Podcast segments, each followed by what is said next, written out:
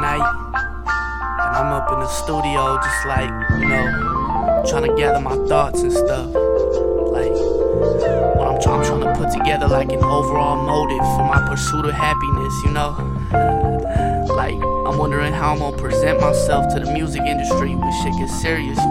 But you know, I'm not really stressing it. Cause I'm gonna be making music regardless of if I'm famous or not.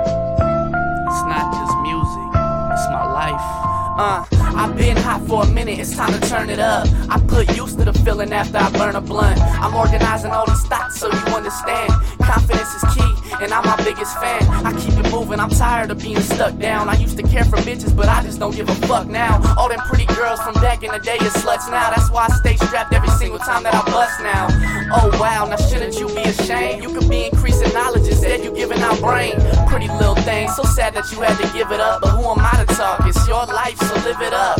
In the meanwhile, I keep you on my speed dial, heading in new directions. I'm focused on chasing dreams now. I'm a dream child, but still I hardly sleep. Overlooking all my troubles, that's good for my soul to keep. All these fucking haters just give me something to beat. So I hope they feel the pain in every word that I speak. Victory is sweet, so life to me is a treat. I'm a natural born top dog, there's no need to Weezy did in a week. That's incredible, embeddable. Damn, I hope we can meet. I'm now taking a stand. All you haters, take a seat. I'm just waiting for a deal for my mission to be complete.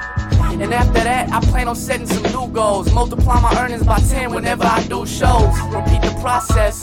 And by that time, I'll be on top of the world, homie. So watch this. Watch this, I'm a prophet. Spitting nothing but truth, you know I'm God's gift. I'm elevating higher every minute, every second. It's a blessing for us to result in a profit. Damn, I'm so thankful for my life, man.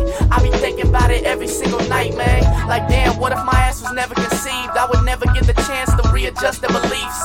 Yeah, or reinterpret the game. I'm just trying to be myself, they mostly one and the same. Uh, so to wrap it all up, I'd like to thank you for listening to me. It's all love.